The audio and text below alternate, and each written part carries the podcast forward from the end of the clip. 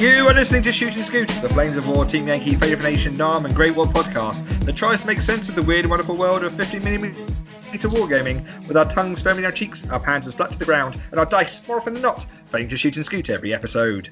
We invite you to join us on our many hobby misadventures on Facebook and on the blog at breakthrough.co.uk, and to shop online at Battlefield Hobbies, because Hammy is matching the 3 for 2 Battlefront Plastics offer with his usual discount. Ooh. If nice dice are your vice, then be sure to check out diceofwar.com.au, our podcast sponsor here at Shoot and Scoot. I'm Eddie Fez Turner, broadcasting from somewhere in North Dakota, and I'm joined by my co-host Duncan, self-immolation infantry painting Gosling. I don't want to paint any more infantry anymore. And Lee, it's hard to paint straight lines when I'm laughing, Parnell. It is. It's really hard.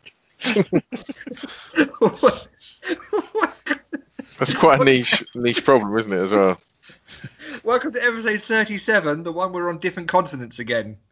Lee, what are we talking about tonight? I thought it was going to be the one where I'm besieged by wild turkeys. But well, it's getting a little bit like that. It's where we hear the windows start smashing in half during the episode, and Eddie's dying gasp as he's dragged out of the house by a wild turkey. Forget the zombie apocalypse. Wild turkeys are far scarier. Look at that. I mean... Anyway, so tonight we are covering Faces, Bases, something, because we talk about our hobby progress. We're then going to do another You and Whose Army, where we look at the Panther problem. And then we'll do an Officer Answers to round up the show. Dun, dun. So Duncan, what have you been up to? I think I should just record this in advance and just replay the same snippet. What are you doing? Massage. I'm painting Massage. This week? I'm not. I've had a little break. I've had a break from painting. I got the first company done, so they're all finished now. They just need varnish. They need some clement weather in the UK, which means they'll be varnished in March. Just to get the varnish on them before it they're done. And I've actually got a legal company now. I've got a legal formation. For those following at home, this is a revelation. So I have actually got an M60 company now. All done, all finished. They just need decals on 4 of them. So that's 3 platoons of 3 M60s and a command, and then the mechanised infantry that go with them. Ooh. So I've actually got a formation that's 25 points, which is rubbish. Here's a start. Right? It is. I've also got done the Scorpion light tanks, which are really cool because you put them next to the M16, it looks like... little and large. It is little and large. I can't believe that there's 2 people fitting there, really. It's a bit weird. Is it 3 people? Driver, gunner, and the commander. Yeah, that's why there's 2 hatches on the top. Wow. That's impressive because they are small. They are tiny. How many's in an M60 then? What, 4, 5? 4. So driver, loader, gunner, and commander. Wow. Okay. So, there's a distinctive size difference. And then the other thing I've painted up, which is again next door to the Scorpions, which is nearly as big as them, is the tow jeeps. And they're done, but the crew aren't, so they're just sitting there looking swanky at the moment. That's I'm still on the Iranian kick. I've now got an Iranian Yahtzee as well. So I picked up some T-62s, so I picked up the Egyptian T-62 box from Fate of a Nation. Nice. Because it was on offer, and it got me 2 Shilkers, which I needed 4 Shilkers for anyway. So I've now got... Never have enough Shilkers, and that gets me all of the formations now for the Iranians. Oh my God. So I can do T-62s, M60s, Chieftains, the mechanised infantry and the Basij. But all in all, that still only comes to I think I said it last time. Yeah, it was 240 points. I think it's a bit more than that now, but it's probably 250 points. But it's just depressing how little you get for your points. When I say little, I mean basically nothing. You mean how much you get for your points, but in a bad way. Yeah, exactly. I mean, it's just rubbish. I mean, that doesn't go very far at all. But no, I'm quite pleased I've got formation finished now, and I've just done I picked up from Skytrex a couple of their unique BTR vehicles. So I've got the BTR-60 Observer for the artillery. Right. And then a BTR-60 Artillery Commander. And I'm not sure whether I'm going to do them as a an Iraqi or an Iranian one yet. I can't find out. I haven't found out yet that whether the Iranians use BTR-60 like vehicles like that in that way. I know that a lot of the stuff was M113s. So if not, there'll be an Iraqi one that's been captured or about to be captured. And then a T-55 to be captured as well. So I've got little objectives now. We're just saying before this that I really like little custom objectives just with something different on them. Yeah. So that's largely what I'm working on that. I'm just putting together some more BMP ones now. I'm probably going to put together another Basij company because, yeah. Because why not at this point? Because, yeah, exactly. Well, I'm up to, how many have I got? I've got 3 finished, 1 undercoated. And if I put another one together, so I'll have 5 actually out of the boxes then. So that you know, it's going in the right direction at least. See, it makes me think. There's that question about who's produced more T-55s, Battlefront or the Soviet Union. Yep. And now question: who actually had more Basij, the Iranians or the Iranian government? Yeah, or me. Actually, I've been reading some. Luke got me some stuff for my birthday. He got me a couple of. They're almost like magazines. But they're like books, if that makes sense, about the Iran-Iraq war. They're quite interesting, but they're a bit dry, so you can't read too much in one go. But yeah, it's amazing how little I actually knew about it, if that makes sense, i.e. none. And just the more I read about it, the more I'm just a bit flabbergasted. Like you've got entire army groups of the Iraqis being held up by a unit of Iranians with some Cobra gunships. Well, yeah, because the Cobra gunships are pretty kick-ass, and most of the pilots... Army pilots stayed. Yeah, the Air Force pilots intended to run to London. It was really impressive, and they were saying as well that the different way they use the helicopters between them. So the Iranians use them like gunships, whereas the Iraqis use the Hinds like fighter bombers. Right. Because they didn't want them to hover, so they just literally came, you know, chugging in, you know, fired off all their. I don't even know if they're wire guided. I imagine they just line of sight, aren't they? Depends. So the actual spiral missile is command guided. Right. Obviously, if they had the older Saga, that's also command guided, just not as good. But what about the missile pods? The rockets, just the other sites, yeah. Yeah, so they would just fire off them, but on the move as they came, sort of chugging in. I was like, that's a bit bonkers as well. Like not standoff, but actually, you know. Yeah, that's because that was pretty much Soviet doctrine at the time before they started going a bit more NATO. Going a bit more. Everyone needs to go a bit more NATO. But yeah, that's kind of kept me out of trouble for the time being, and I haven't got my thermobaric bombardment arrive yet. So as soon as that arrives, I'll have a look at that as well, because I have got some TOS ones on pre-order. Yeah, unfortunately, I haven't because Battlefront UK must all be sick or ill because apparently not pick up the phone for Dice Saloon, so I can't give anybody some. Well, I can't give Dice Saloon money to give to Battlefront. Yeah. It seems like what my local friendly game store survived this pandemic in some level of existence. Well, that's it. I mean, was it support your local friendly game store? So Battlefront UK, if you're happy to listen to this, please reply to Dice Saloon so I can place a Russian order and give you guys money via them. Because it'd be nice. It'd be nice for you to have them, and it'd be nice to have Dice Saloon to have your ill-gotten gains. I mean, hard-earned money. Mainly I wanted for Christmas, because maybe my Christmas present was all Soviet stuff. So I had a very, very forlorn Christmas. Wow. The Bradleys, should we be part of it or not, are on back order with Battlefront. Yeah. So I got the Apaches. I got 2 boxes of Apaches to open on Christmas Day so far. What? It's that trombone noise. You said he? How many Apaches is the best number of Apache gunships? 30. So, do you have more Apache gunships than there were Apaches? No. So I was reading about the battle of somewhere in Iraq, but they sent in 30 Apaches and they got hit by an ambush, and basically, I think every Apache came back with some level of damage from about being hit by a barrage of AK-47 rounds. Wow, AK-47s.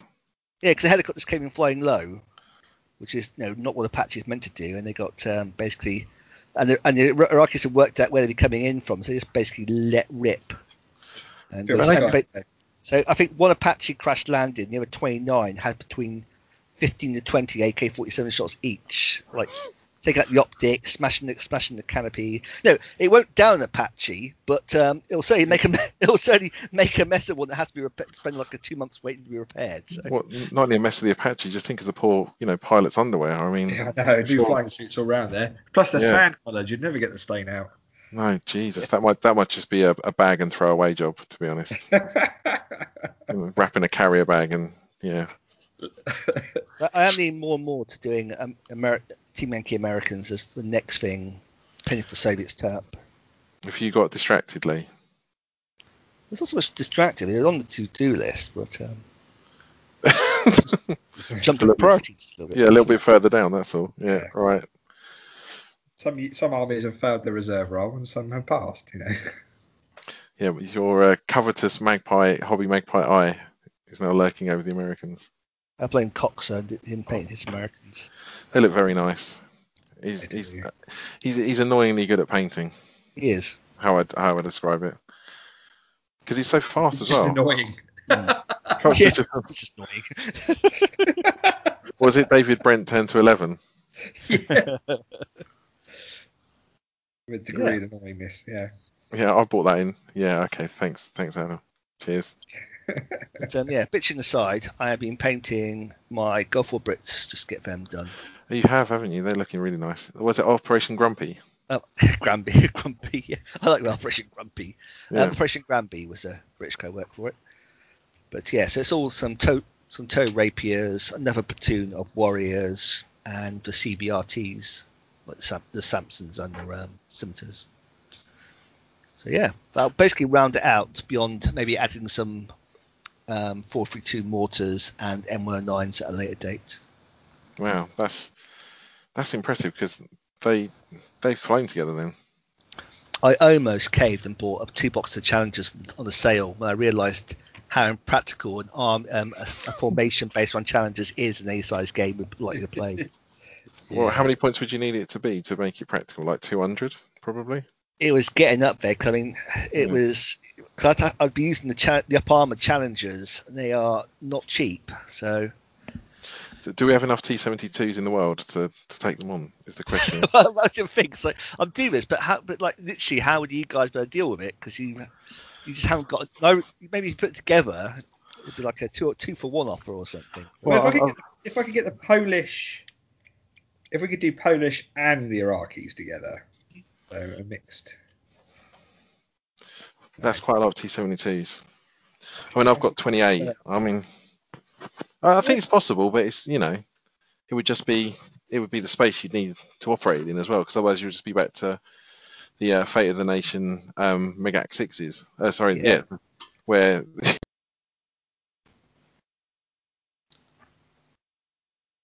Yeah. But I was just doing it quickly without the H. Yeah.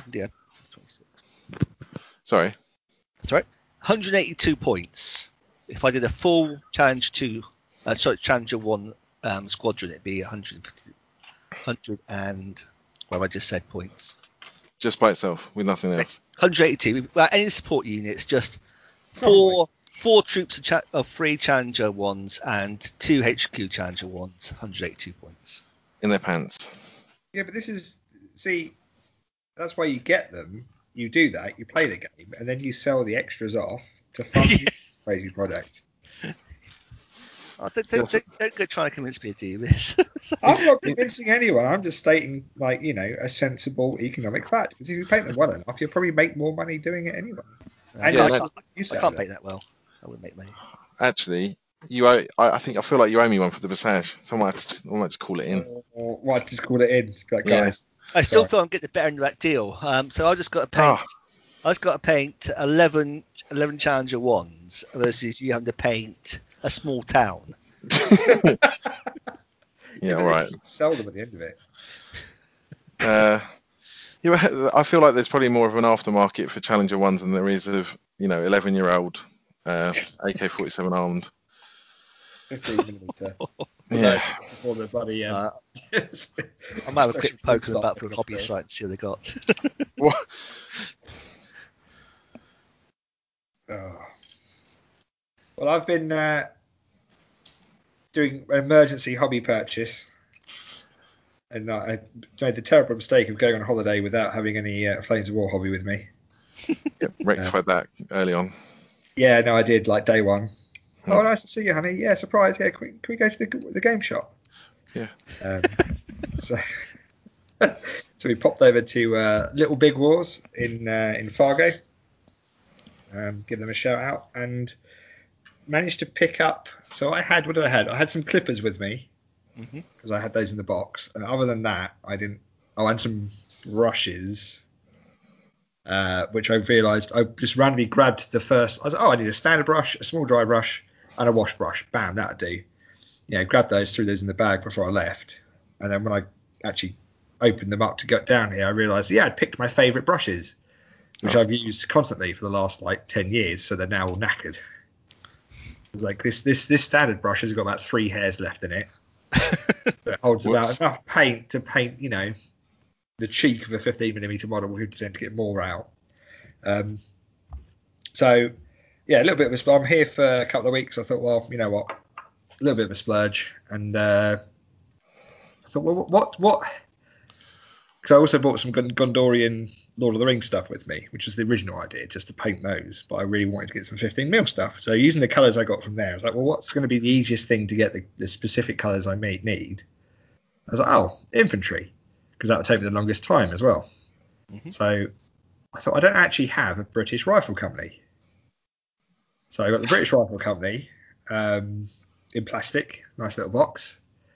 And lo and behold, one of the new Vallejo Flames of War themed paint sets, which has all the shades of green and brown you need. Because that's the British Rifle Company. Well, that is, yeah, with a can of Army Painter Fur Brown Spray that was in the sale, which I got for about £7, which was nice. Oh, yeah, that's all right. So, yeah, some basing sand, some PVA glue. Now, I didn't buy a scalpel because I've got plenty at home. So, instead, I thought I'd see if I could get something which would be a little bit more maybe airport security, you know, friendly. I was going to say, that's probably not the greatest thing to try and get through an international airport, is it? No, exactly. But I have bought the Citadel demold lining tool. Oh yeah, yeah, they're good. Yep, yeah, that's all right. Yeah. I'm really surprised. I'm not gonna lie. I poo-pooed it for a very long time, and then I got one by accident, like buying one of those starter sets. And I thought I'll give it a go, use it, and yeah, I was like, actually useful. Yeah. What was I thinking? It's doing. Yeah, it's really good. So I don't know. Still might have some trouble with security because it. I imagine on an X-ray it looks pretty dodgy and razor bladey. Yeah, or it's more stabby. I mean, it's no more stabby than a pen, but security aren't given for the lateral thinking. Well, you're not going to like set up a little hobby stash at the missus' house and go forward. Well, yeah, I mean that is the other thing. I keep taking it home and having to rebuy it every time I come out here. But. Yeah, no, I'll be building those, putting them together. I've actually just finished building them, and you get 4 sprues of the 2014 hard plastic British infantry, which are lovely sculpts, really nice. And I've built the command, the two platoons with all the Piats and stuff. I've literally used 2 riflemen off the 4th sprue, and that's it. Wow. So we're going to do those extra Brits then? Probably, I'd use a smattering of the command guys to make to use in objectives. Okay. To make my scenic objectives look pretty cool because there's a good like radio operator, pointy captain guy. Are you all right? Green stuffing a mug of tea? Oh man, that'd be amazing! Yeah, I can replace his binoculars with a mug of tea. There you go. Classic. And then I'll use some of the rifle guys, and what I'll probably do is make up a couple of extra stands of Bren gun, because we were discussing this before we started, and that all the infantry previously rifle MG or was it rifle MGs were 5 as well? No. Yeah, so British rifles were 10 with 10 men squads. So I thought they were 9. I I thought they were 4 and 5, or is that the German? Well, maybe it's I don't doubt myself now. I thought when you had a rifle MG stand, you had like four men on a stand, and then a rifle stand was 5 on a stand. I think it's a hangover from an older rule set, but I have to look it up. I don't know. Yeah, that sounds familiar, but these have just got the 4 whole stands, with a couple of filler plugs for the laying down Piat and Bren gun models. So I don't know, make some extra couple of stands. I could probably make another platoon once I get there. So what's the minimum? Is it 5? 5 stands you need, isn't it? Mm-hmm. I think I've got. I think when someone was offloading their bits box, I think I have a sprue at home. I might have a quick look, and I'll be able to tell you. I might be able to lend it to you to help round out a third platoon. Well, I know I've got a couple of metal blisters at home as well. Mm-hmm. So I just need to kind of put it together. But previously, I've always done motor company. So they've always been the short stack with the Bren in every squad. Just, you know, it's cooler to have half tracks, in my opinion. But no, it's been fun. We get these guys together, get them painted up over the week, and then if that goes well, then next week go back and get the mortar blister and MGs. Do you think the third round's a good start in colour for the British? Are you going to use it as your base, or are you going to brush it? So I stick with the models on the base. I then texture the base using whatever, you know, sand or that Winder and Newton texture base. Yep. And then I fur brown the whole thing as a base coat. Yep. And from there, I then basically block up. Because okay. It just saves time. So one of the tedious things of doing it is painting. I hate painting sand. Yeah. Yeah, I know what you mean. So the fur brown works as a nice neutral colour. It doesn't throw off the metallics either. Right. Okay. So you can just go, because some base colours, if you go too light, the metallics don't work over the top. They obviously are slightly more translucent. You can really kick off their shade, but then it works for the faces, works for the uniform, and dry brush the colour of the shades of the basing over, and you're laughing. So no, I was quite impressed by this little paint set. It's, is that the little 6-bottle one type thing? Yeah, so you got 6. It's World War II British paint set, so it's got that infantry and tanks.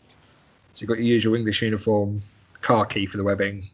You've got 3 colours for the paratroopers as well. So they give you green ochre, Russian uniform, and flat earth, mm-hmm.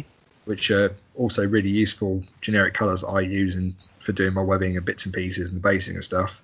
Yeah. And then you get a bronze green, which is the base coat for the vehicles, or the 6-pounders, as it's like to be next week. And you can use the Russian uniform as a highlight on top of that. So it's a cool little paint set. The guys in the stop, so I said, "Yeah, do you have individual Vallejo acrylics?" And the guys were like, "No, it's easier for us to get the paint sets in rather than a rack." I can appreciate that, because I had a chat with the owner of Great Escape Games, and he was saying the same thing. So I was like, "If you got you've got certain colours, do you know if they match, or are they like?" I just see you haven't got Vallejo in, because I wanted one of those Vallejo dark sands for, ironically, painting sand. I know, don't ask. It's best not to know. But he was saying the same thing. It's like there's so many paints that you can carry that it gets almost cumbersome, if you like, to carry entire ranges of too many entire ranges. Well, as a person who's had in a previous retail job to do a stock check on paints, it's an absolute nightmare. Skew preparation. So to be able to do one box is 6 of what you need. Yeah, but it's also interesting because the color scheme in this, they're saying to use khaki for the webbing, whereas in their Colours of War book, it's one of those ones where, depending on where you look, they change their mind as to what paints they're using that week. Oh, really? Yeah, well, so I always go for grey-green. It's because with the British webbing, it comes in a neutral colour, which basically is what the car key card does. And then they use Blanco, which is this thing, to basically make it green. And then that, so in the desert, they didn't bother doing that, just used them in khaki. And then, obviously, when they moved to Europe, they just start putting the Blanco on to varying degrees. So that's where you kind of get their grey-green and khaki difference. Oh, okay. So it's actually the same thing, it's just a treatment? Or but it's basically it's like a weatherproofing treatment, I believe, for the canvas. Because obviously it's canvas and... so it's just that you get color variation amongst even a set of webbing amongst a squad, as it were, because it depends how much Blanco they put on and how much it's worn down. Yeah. But so I always go for grey green because it's the color it tends to be when it's got the Blanco on, and it makes that green color, which seems about right for being in Europe. But it wouldn't be wrong if it's khaki put that way. Yeah. Well, I'll probably do it khaki, and then I'll because it's going to get a wash over it anyway. Mm-hmm. So that'll darken it down somewhat. But, that's a cool little paint set. Cool little... Is that one of the new ones? And that's one of the new sets they brought out, right? Yeah, so it's Flames of War. Yeah. Interesting, though. It doesn't actually say... Okay, so it says World War II with the Flames of War style background on it. So it's World War II War Games Colour Series, and it does have the Battlefront logo on the back with flamesofwar.com. But it doesn't actually say Flames of War on the paint set. I suppose it helps Vallejo set it on as well. I guess so. Well, but it's in the same, the Stalingrad silhouette running man with the orange. Yeah. It's got that, but it says World War II, not Flames of War. But I only just realised, unconscious bias, whatever it is, confirmation bias. There you go. It's just like, hey, it says Flames of War on it. No, it doesn't. It definitely does. It's definitely. It definitely does. Yeah, I've definitely seen that. Oh God, it's like Taco Tuesday all over again. I went into a restaurant and we're like, oh, that deal was on a Friday. Oh, it's okay. It's Tuesday. And both me and my co-worker completely lost track of the days. And this poor waitress was like, "Well, you can't have this deal. It's that's for Taco Tuesday." We're like, "Yeah, we want Taco Tuesday. Unlimited tacos." But sir, it's Monday. Oh no, oh dear. Did you turn it into Margarita Monday then? Funny you should say that. Yes. It sounds like the appropriate thing to do when you've lost track of time. Yep. Followed by a long rambling conversation with the wife about the economics of alcohol in the Middle East and how for only £3 more than a pint of beer you can get this massive margarita that has loads of tequila. Right.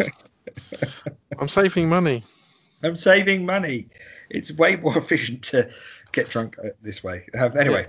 Yeah. And the planet, because I don't have to recycle cans. Exactly, there you go. Yeah, it's way better, Exactly, the penguins will thank me. The penguins will thank me when they take over. Exactly. When they rise up with these turkeys. Exactly, their wild turkey army. Turkey.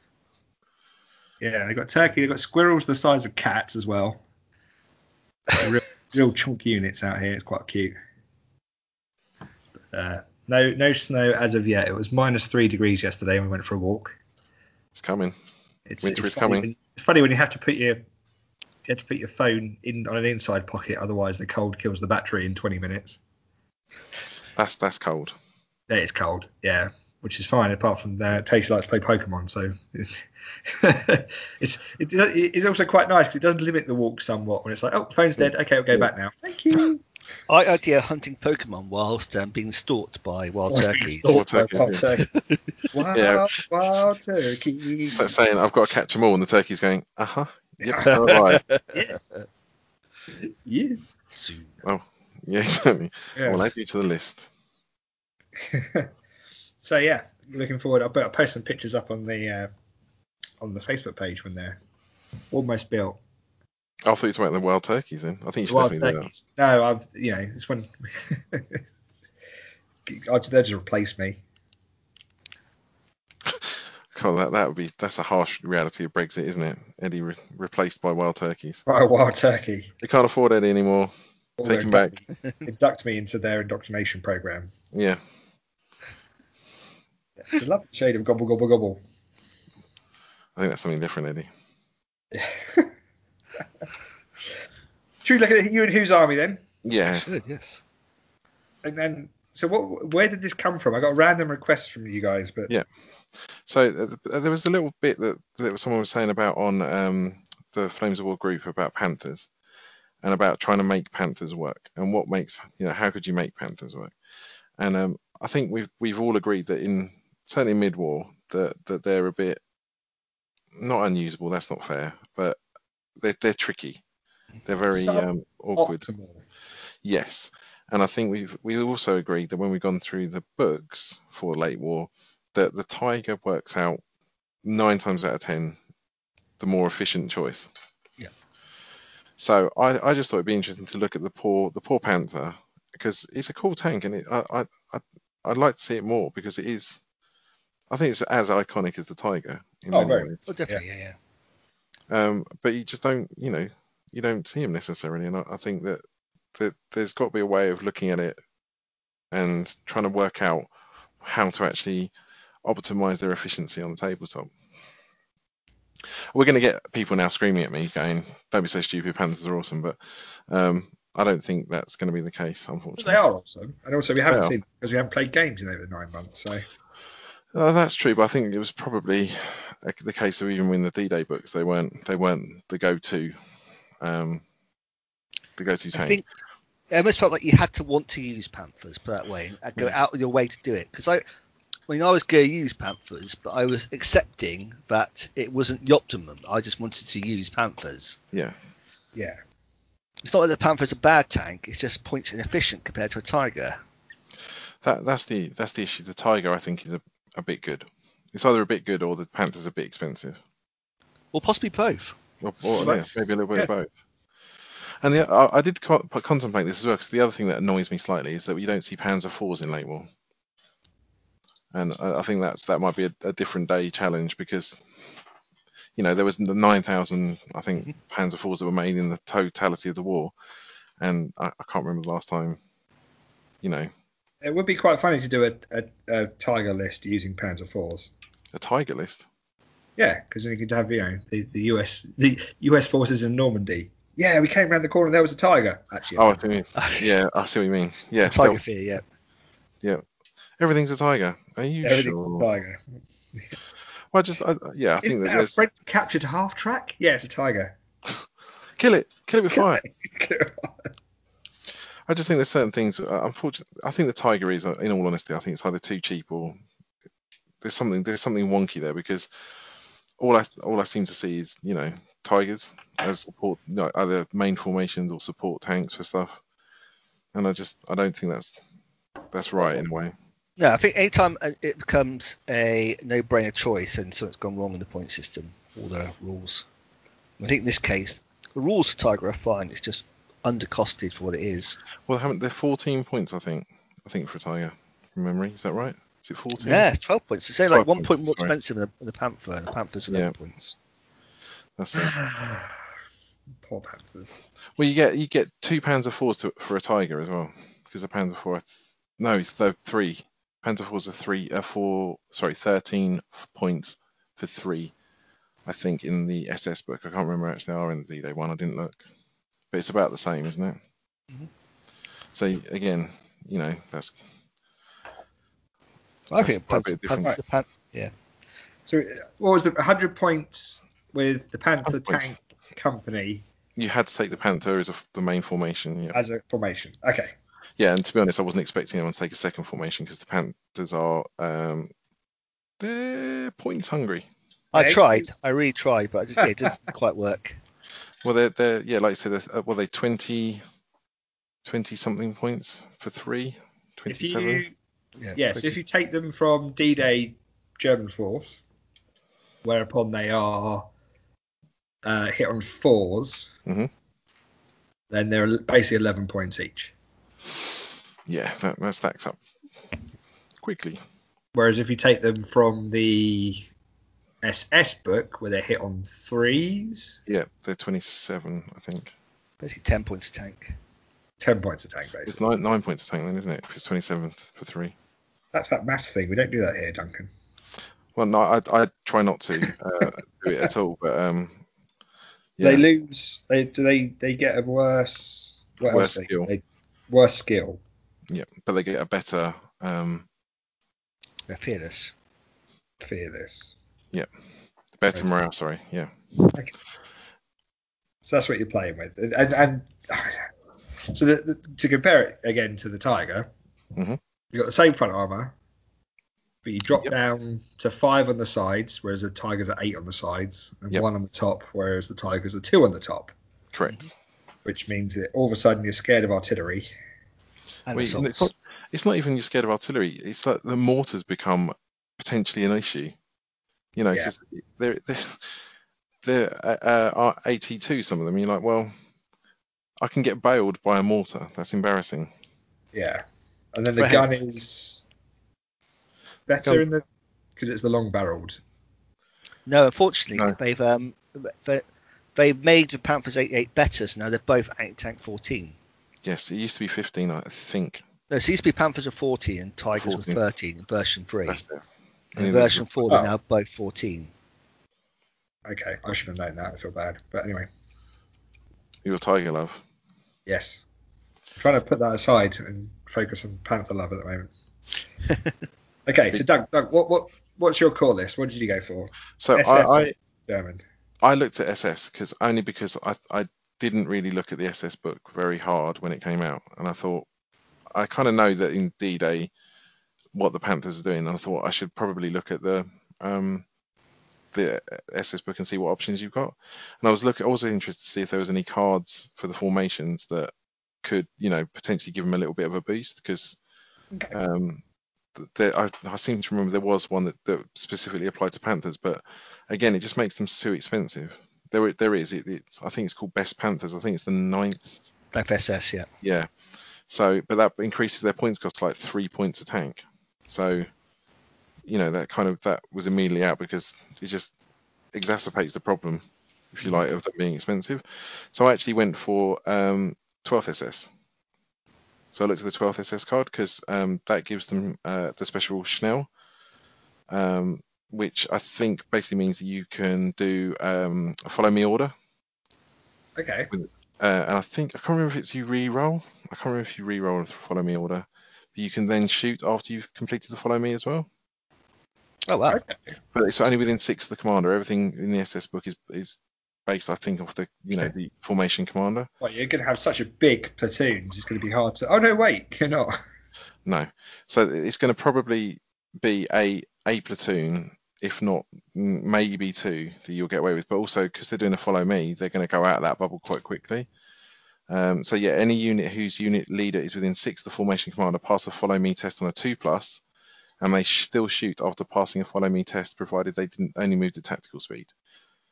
So I thought that gives them some maneuverability as well, right? Because that means they can move potentially quite fast. It's a bit like being a modern advanced stabilizer tank. You still get a decent rate of fire, and you know quite a bit of maneuver.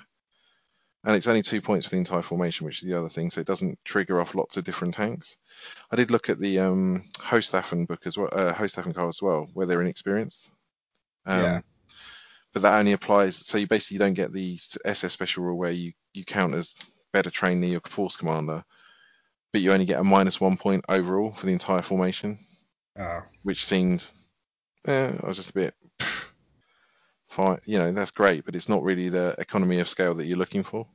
Yeah. So my formation was a single Panther in my formation command for 10 points, then 3 Panthers, which were 26. 3 Panthers again, which is another 26, and then 2 Tigers for 25.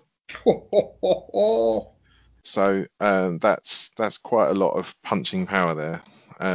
I didn't really want to include the Tiger. I suppose the only way you could include more Panthers is to drop the the 12th SS card, or I actually put armored the quad AA with armored half tracks for a point.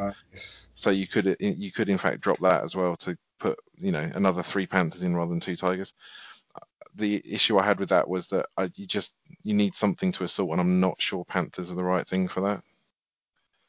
So I thought as well with the Schnell card, that means your Tigers are hoofing it up there, potentially to just run over something. Right. But then, yeah, and the final unit information is just 2 quad 20 mils. So the SDKF said 7/1s, and they're armoured, so they're 4 points. That's so what's your reserve? You have to do reserves. If I have to do reserves, it will be awkward. Yes. No, came over. That's kind of what's thinking. We're just reading the list out. Yeah. Yeah, I think it's going to be awkward no matter what because of just the way that the formation's constructed.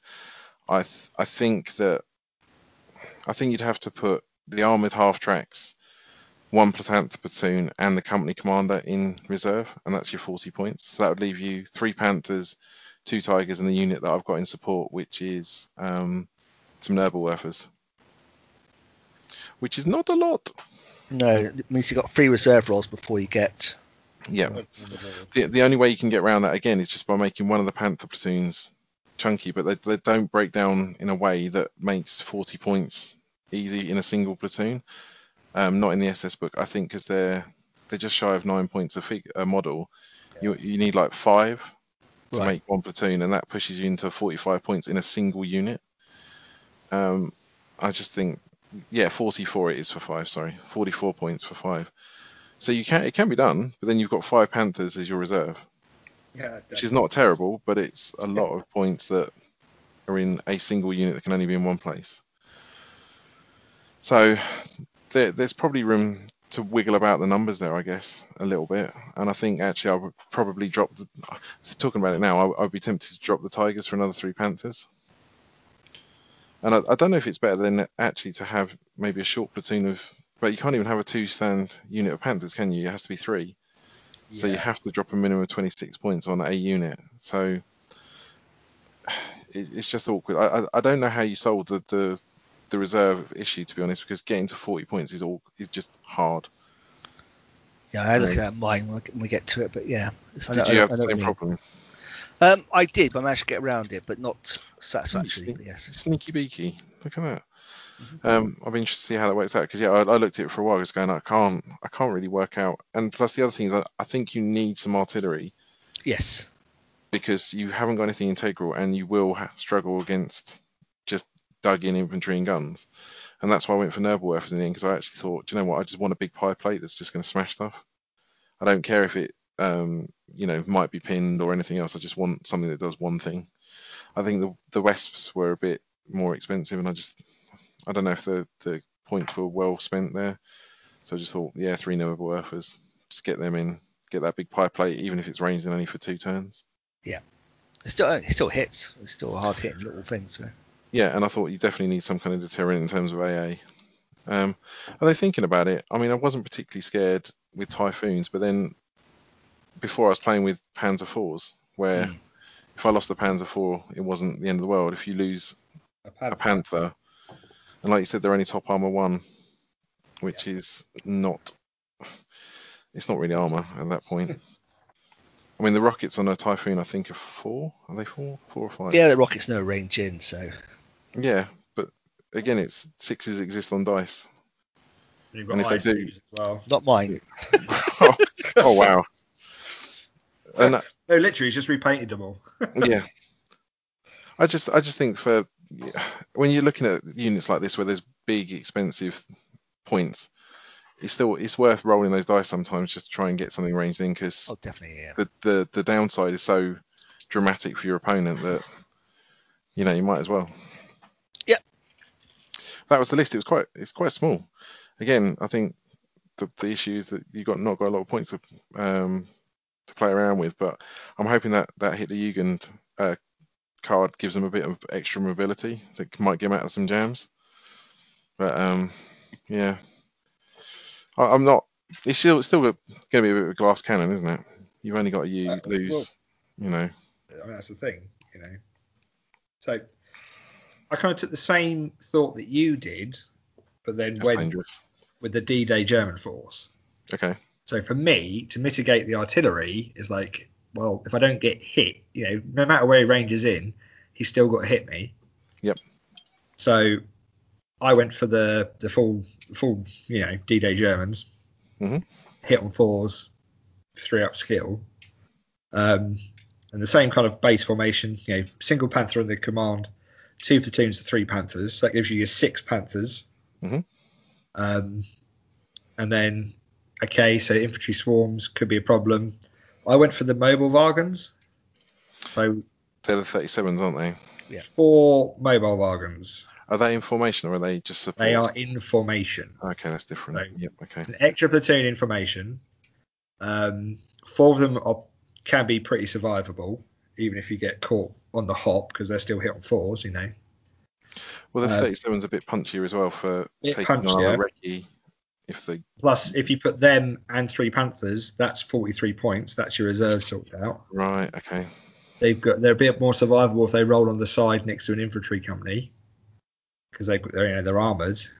Yeah, they're lightly armoured, but they're still armoured. They're still armoured, yeah. More so than the half-tracks.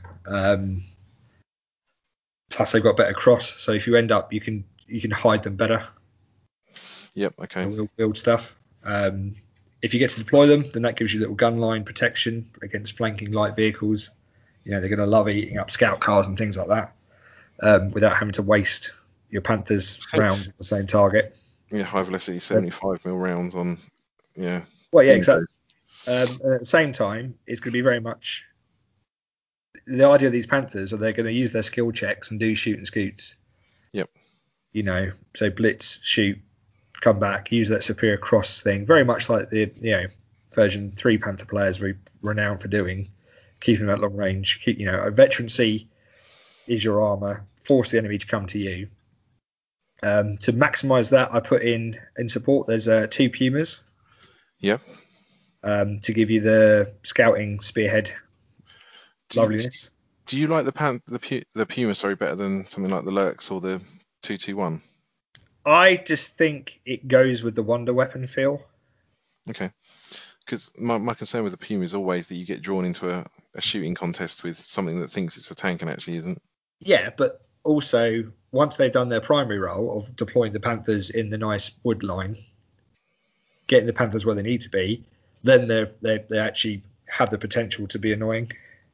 Yeah. I mean, the 5 centimeter gun on them, yeah. Yeah, so the idea there is with the mobile wagons and the Pumas, you can stop any, or you can slow down any harassing force that's coming at you. So the whole idea of this is to basically pin things in place whilst you drop all your hobby tools.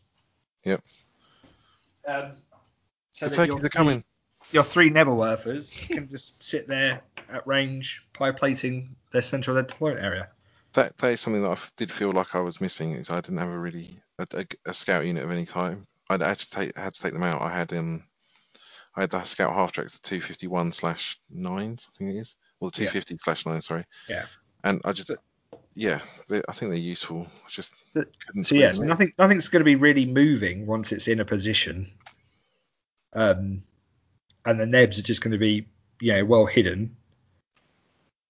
Hopefully start ranged in if you can. If not, they can use the Panther HQ to spot for them for the turn 1.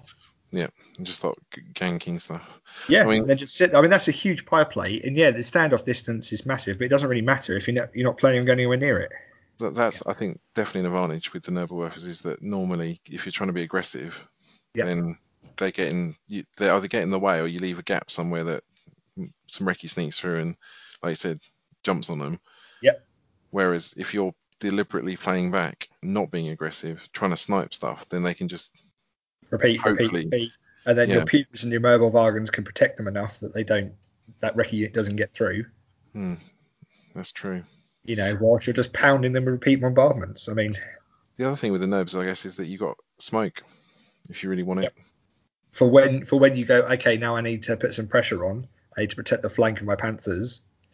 You can drop smoke in and limit those side shots or whatever, and actually push up with what you've got left from your mobile wagons and your Panthers. You know, it's not ideal, But if you can stemy, if you can control the enemy's movement across the board.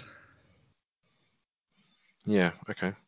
Yeah, you need to take advantage of that long range, high velocity. Oh yeah, and also, I mean, the other thing about the Nebs is that having them there stops you from getting in your own way sometimes. Mm.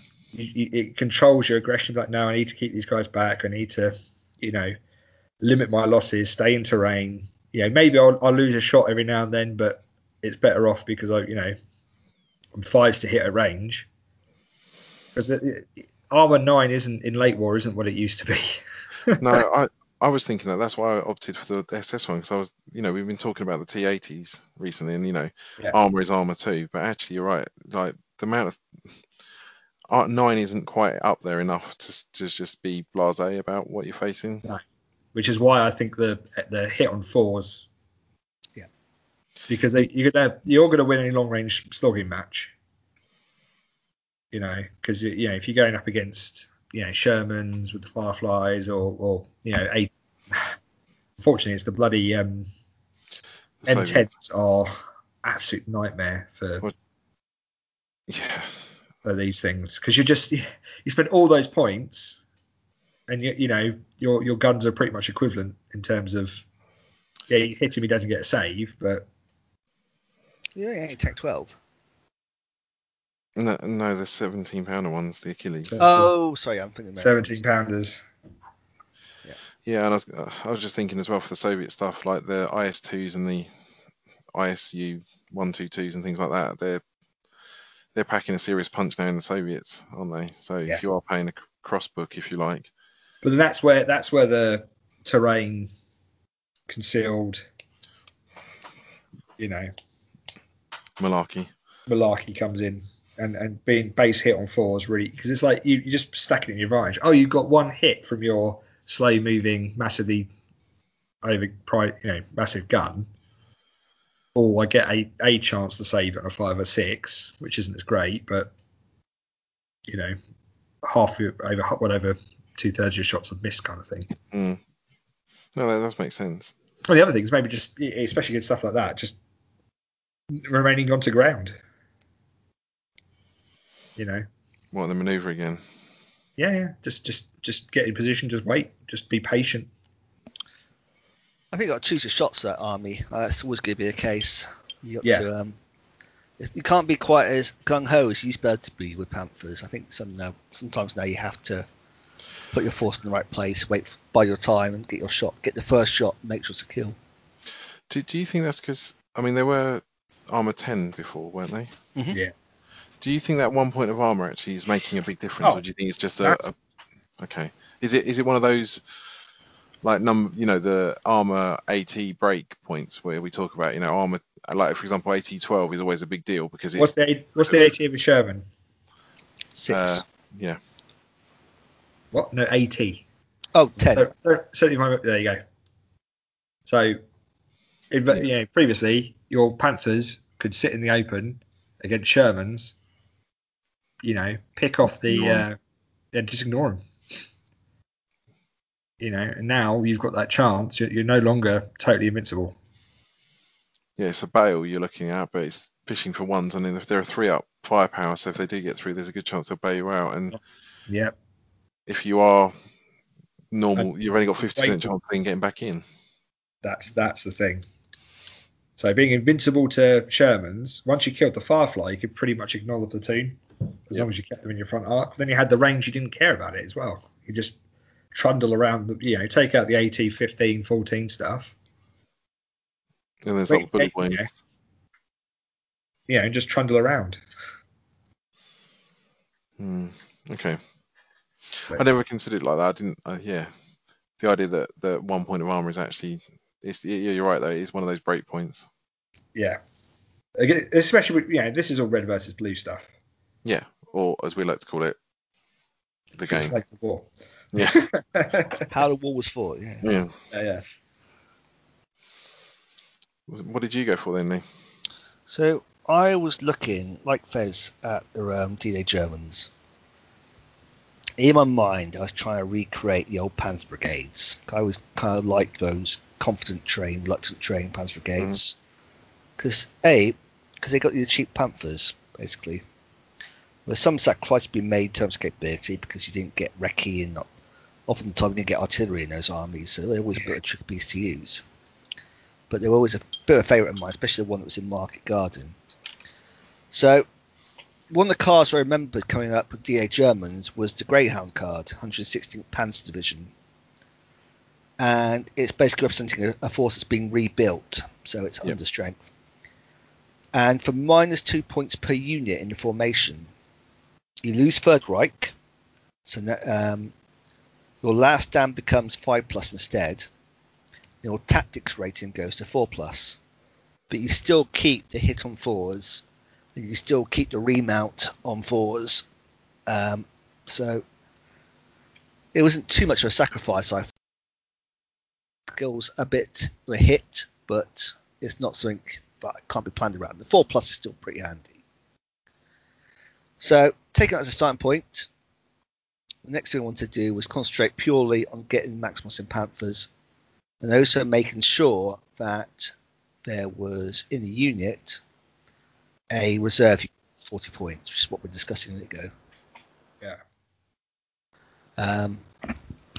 So my force was one HQ Panther, a platoon of 3 Panthers, a platoon of 4 Panthers, and then 2 half-track 2cm anti-aircraft guns. And then in support, I went for the 250 recce troop, so that's 259 little half-tracks, 3 Wesps, and a small beach defence platoon with MG42s and rifles and Panzerfaust. The thinking here being that if most people are going to go attack, that's almost certainly going to lead to a medium engagement where you go half your force off. So I needed a small infantry platoon, just certainly objective, and the Panzerfaust will help a lot with that. I wanted some artillery, drop smoke, and help disrupt the infantry assault. I wanted recce to get a spearhead in. I wanted to make just a single reserve roll. So I wanted to make sure I had the 40-point unit, which is what 4 Panthers at 44 points -2, so 42 points gives me. Yeah. And that means basically I'd have 4 Panthers still on the board, plus the artillery, plus the anti-aircraft, plus the recce, plus the infantry. So I thought it was a pretty good holding force to the reserve to arrive.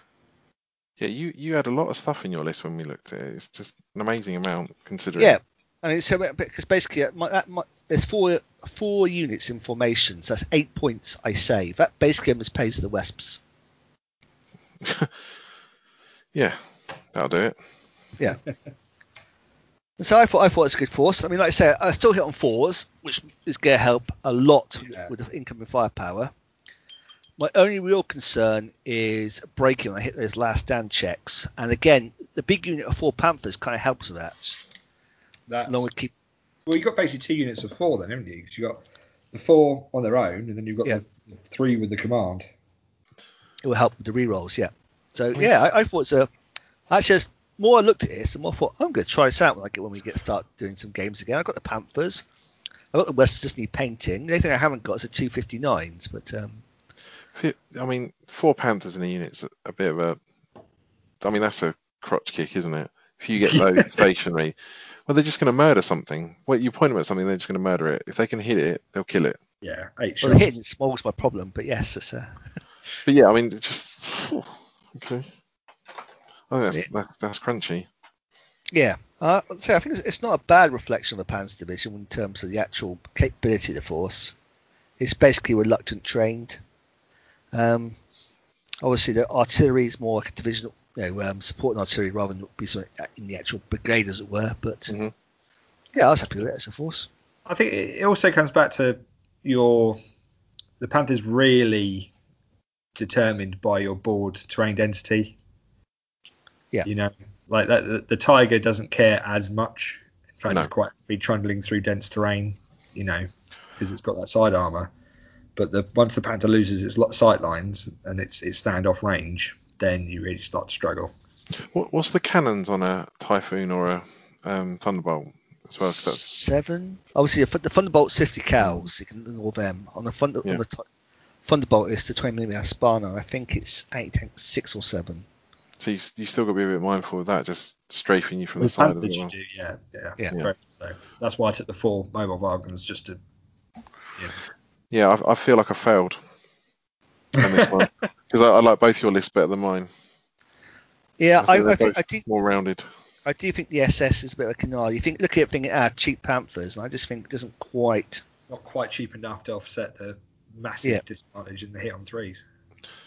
Yeah, and I think I was in my head. I was thinking the Armour 9 was better than it was as well. You know, it is very good. Yeah, but it's not. It's not the. I'm hit on threes that I can just ignore 90% of it. In mid-war. Yeah, Armour 9 late war is. There's enough big stuff out there, and most people do come packed for bear, which is kind of why I think Panzer IV comes into its own again in terms that you've got high quality tanks and you get enough of them that you can, take a couple of hits on the high AT stuff, lose a couple of holes, but still press on and get the job done. Yeah, I might go back and look at mine, because one of the things you can do in the SS one as well is you can mix. So you can have 2 formations of Panthers and then put Panzer IVs or Stugs in. Yes. So having a big blob of like Panzer IVs or even Stugs. I haven't seen Stug by then. You could do that with the Germans as well, but you have to have at least you have 1 platoon of Panthers and then 1 platoon of Panthers or Tigers. Yep. And then you can have the Panzer IVs as the third platoon. Yep. Or you do a Panzer IV formation where you get the HQ Panzer IV. A mandatory platoon of Panzer IVs, and then the second one could be Tigers or Panthers. Oh, really? Yeah, I think so. Oh, I think we've just proven that there. The reason that there is a problem is because there is a problem. Yeah, well. They are tricky. They're a tricky beast to even compile a list for, and I think that's just that'll be borne out. I imagine on the tabletop as well. I mean, I've played them in mid-war, and I think we played a couple of games, didn't we, Ed, against your Soviets, and they were. Extremely hard to use, because you couldn't let anyone get a flank ever. So I was trying to use my Panthers versus Eddie's Su-152 army. Yep. Oh, yeah. And I was really struggling because I just didn't have. I think I had like 5 Panthers HQ and like 2 platoons of 2, and they're competent trained, whatever it is. Yep. They're not good enough. Is basically the problem in mid-war. They're very, very. Very point hungry. They would be amazing if they didn't have the tiger just standing right next to them going, "Oh, hi." That's the thing. It's like, "Oh, hi, I can do everything you can do, but I can do better. Yeah, I can actually assault, and I can laugh once he's not got any gammon bombs." And I think that's the issue. That for me is the issue. Is the tiger exists? But I don't think. The tigers are good, but I don't think the tigers are. The turkey's getting closer. Is it? Like 10 meters away. There's 3 of them. They're looking dodgy. Is it a gang? What's the collective noun for turkeys? Is it a mugging? A Christmas dinner. A what? Christmas dinner. A Christmas dinner. I don't know. They're walking like a 1950s street gang, snapping their fingers and bobbing their heads. Are they? Yeah. Are they going to start singing Rent at any point to you? I don't know. They're going the other direction now. I'm quite thankful. I don't like this. No, Eddie, just if you get in trouble, just knock 3 times on the table, and we'll know and help. Okay. Remember, it's not the turkey you can see. After all, it's the turkey you can't see. Yeah, exactly. Clever girl. Easy. Going back to the tiger thing, though, I do think the tiger's the wrong points. I do. I'm going to stand by that. I think it's the wrong points. Yeah. And they are very much.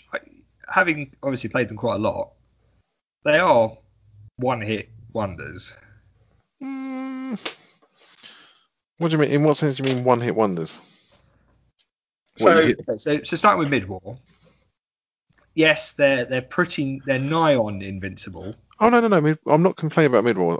I'm saying late-war. Yeah, mid-war is a different problem. They're 33 points. I mean, I don't know what you do at that point. They just Well, that's why you only get the one or the 2 if you're a natter, and then you just focus on the rest of the army and kill those instead.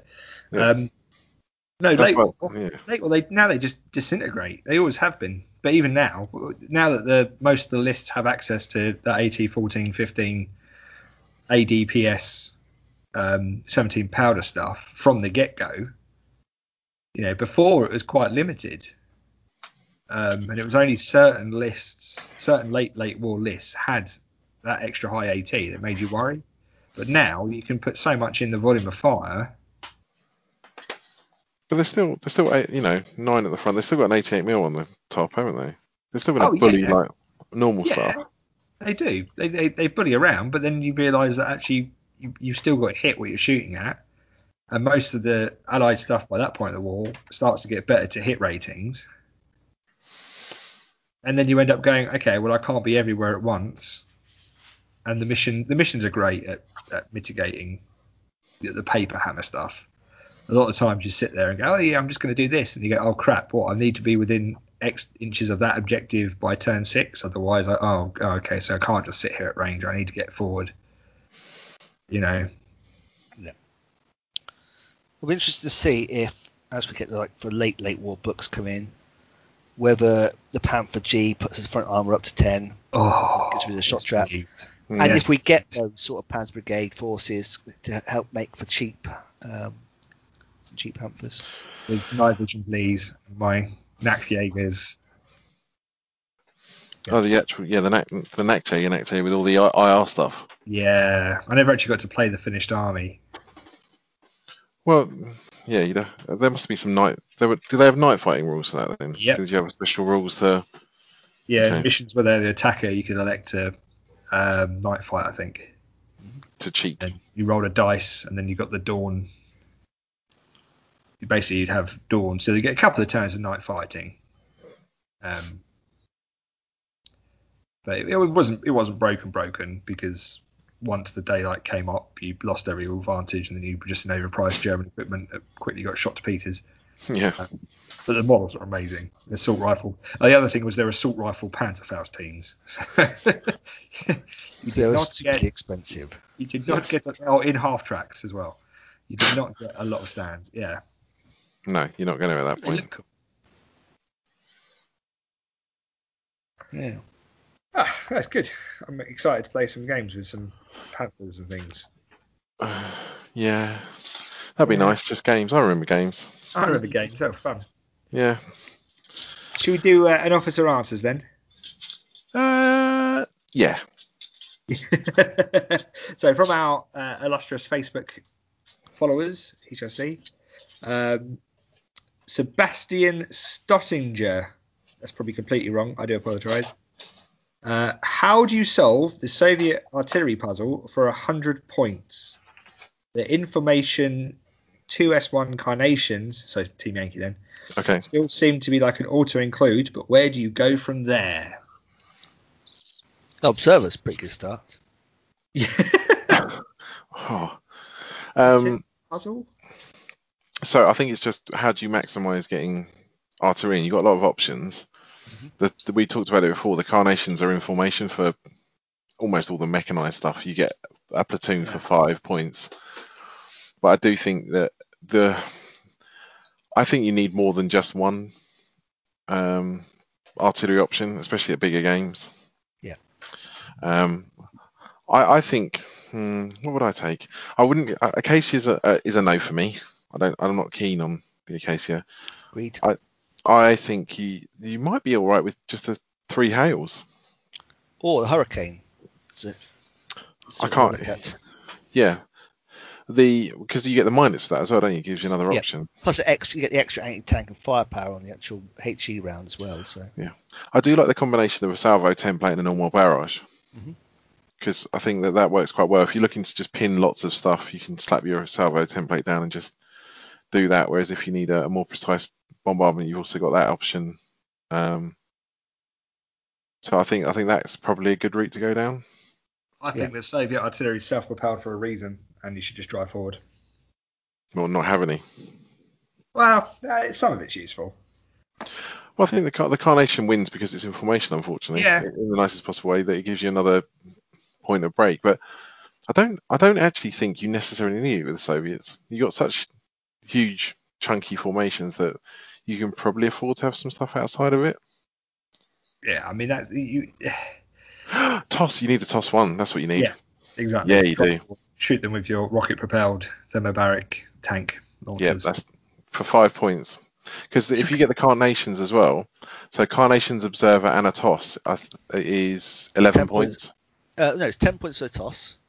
Is it? I thought it was, yeah, yeah, sorry, 10 points. 16, isn't it? 10 points. Yes, it's 16. So you buy the Carnations just to get the Observer to use with the toss, right? Oh, and yeah, they're also helpful for those stuff, yes. Yeah, that's called cheating. But yeah, I think at that point, I'm really excited to use the toss because I do think it's going to make a mess of Luke's British infantry. And your Basij. It doesn't matter for the Basij. Basij don't care. They're a war crime in and of themselves. They don't need to, have that magnified in any other way. Speaking of Basij, Cox asks, once you go full Basij, where does one go from there?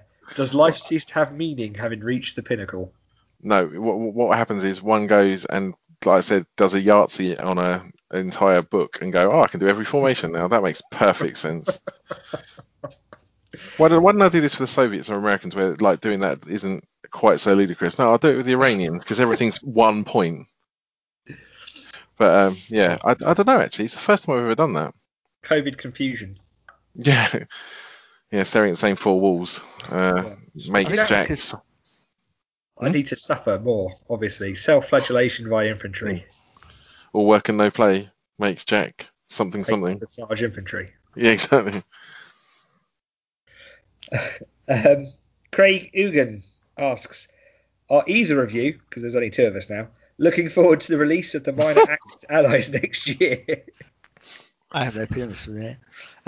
Maybe that's why. Maybe that's why he thought Lee's got not got an opinion on this. Yeah, so no, Lee's out of this. Lee doesn't care. I always want to do Hungarians. I'm kind of looking forward to see what happens to that book. I think they're too hipster. They've always been too hipster. Or Hungarians. Yeah, everyone's like, I like Hungarians before they were cool. And I'm like, they're still not cool, man. They got that cool camo. Yeah, all right. And the Toldies and those little really cool cars. Yeah, but it's that point we are clinging on to find something unique, even if it's not actually that. Nimrods. Yeah. How can you not like Nimrods? Well, there you go. So one of us is at least excited. Also, you get to play on the Axis side and go, actually, we're not that bad. In terms of being baddies, we're not that bad. Yeah. Arm twisted. Right. Yeah, arm twisted baddies. We're just here to screw over the Romanians. Wait, you mean the Romanians on our side? This hasn't worked at all. Oh, yeah, wait a minute. God, dear Hitler, I'd like to tap out. Click. I'd like not to tap out now, please. I'd like to carry on. Also, I wonder if they'll do cavalry for the Hungarians. That'd be cool. That would be cool. That would be something unique. I played it as a command card, and you actually have a cavalry model. You just have that weird thing with the infantry movement. That would be cool. I think that would be nice. I mean, Romanians are quite interesting in a way.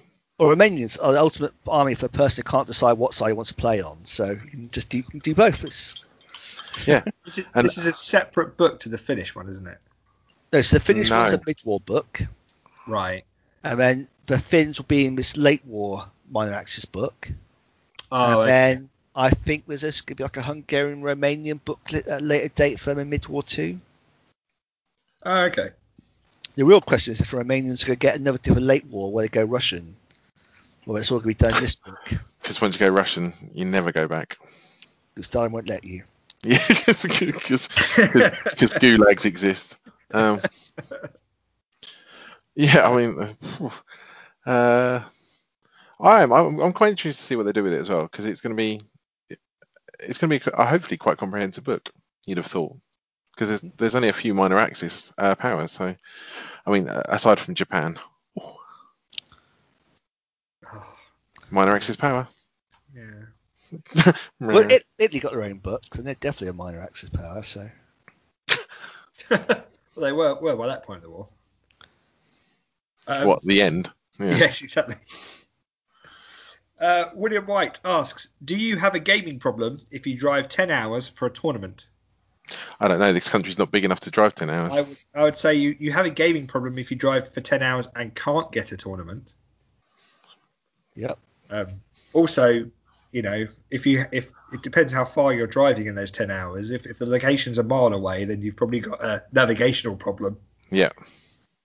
I think 10 hours in the US is fine. 10 hours in the UK, you probably are, yeah. I think you've run out of country at that point. Yeah. I think, yeah, I live in Land's End. Approach to tournaments. Yeah, exactly. It's if you're going to go and check your eyesight. Yeah. Over a short drive to see if you're okay. Yeah. Is 10 hours, would you, I'll put that on its question on its head. Would you drive 10 hours to go to a tournament, Eddie? I think I have once. Really? Justin did. To Art of War and Karari. Justin decided that for some reason we wouldn't, you know, he goes, oh no, we won't get a hotel room. I'll just drive us up there and back. So we went from Woking to Daventry on the Saturday morning, back Saturday night, then up there on Sunday morning, and then back on Sunday night. And then we realised that actually that was probably a bit of a stupid thing. It would have been way better to get a hotel closer to the venue. Yeah. But I imagine is that the US Masters he's talking about? I expect so. He's at the US Masters today. So good luck. You know, you're hearing this massively after you actually play there. But, yeah. Was that over in Minneapolis? I'm not sure where it is, actually.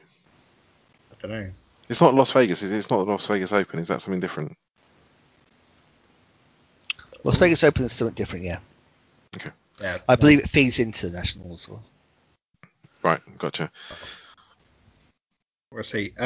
He also asks, what's next for Lee John Parnell after the Team Yankee Saviors? Which I think... that's you and I not answering it, Eddie. Oh.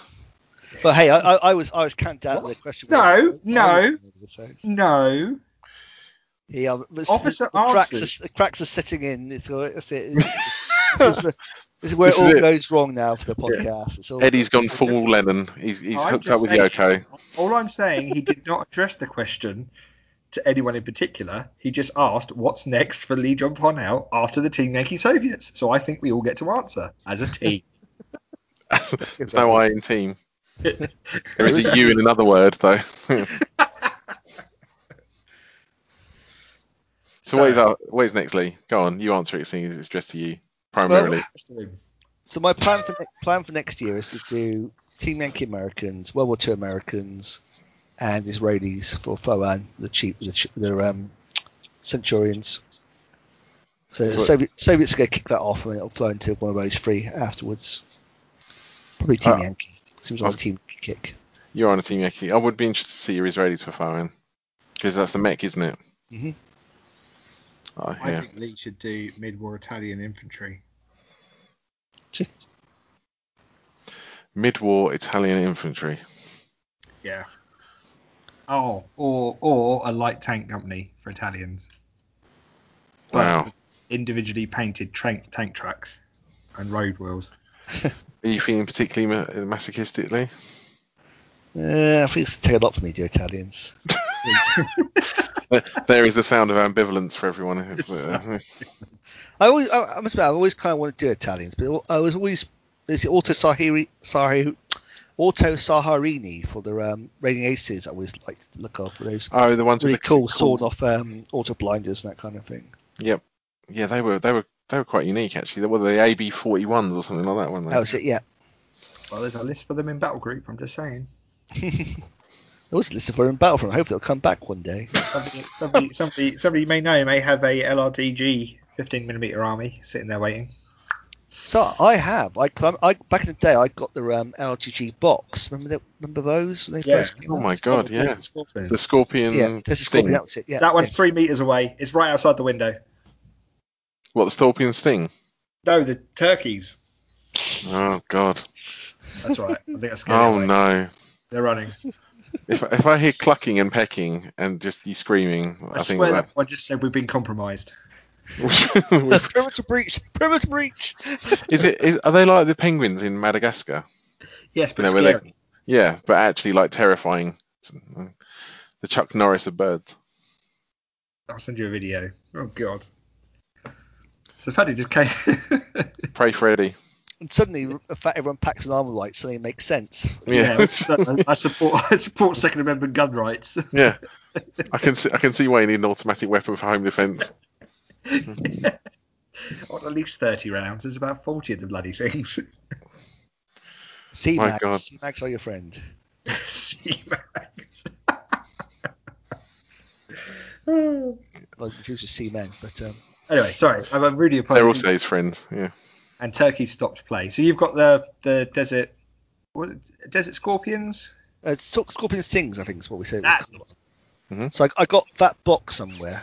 I remember assembling all the jeeps and little SAS teams and LG teams, and then never really do anything with it.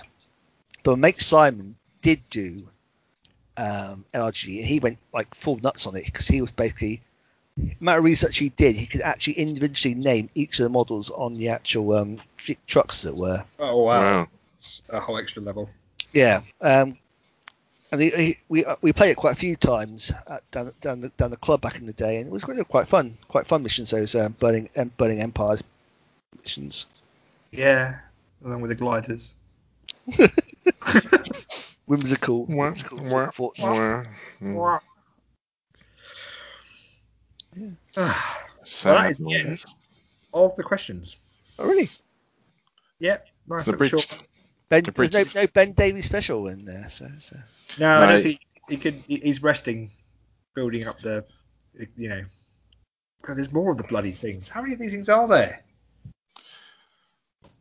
I can count about 45 turkeys at the moment. Pray Freddy.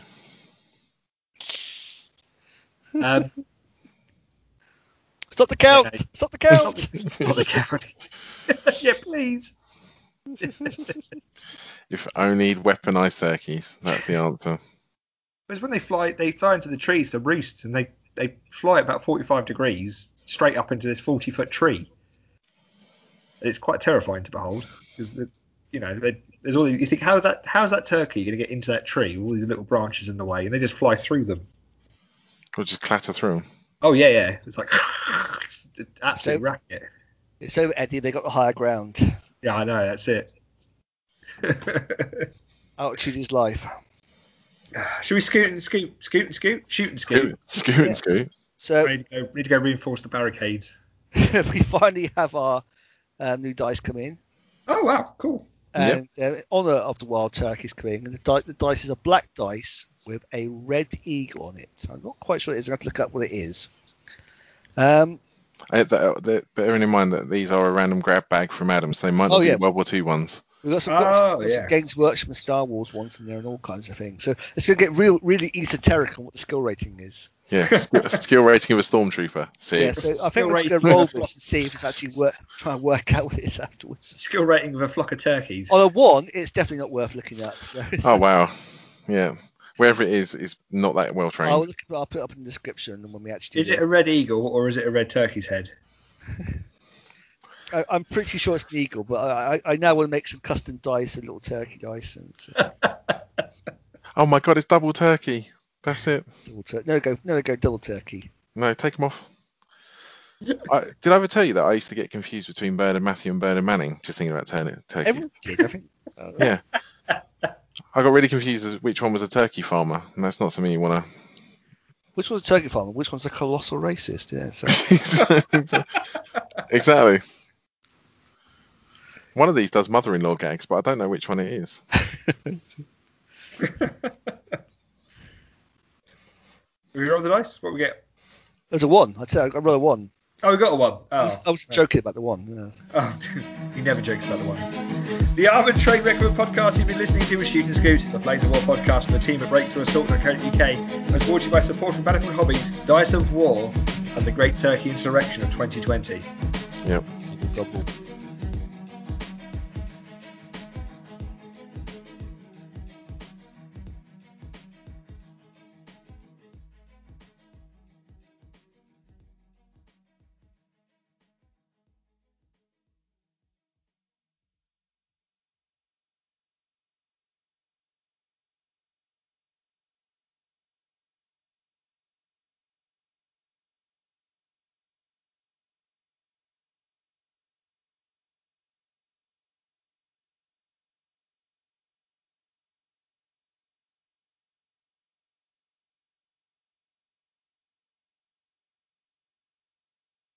Why are you here?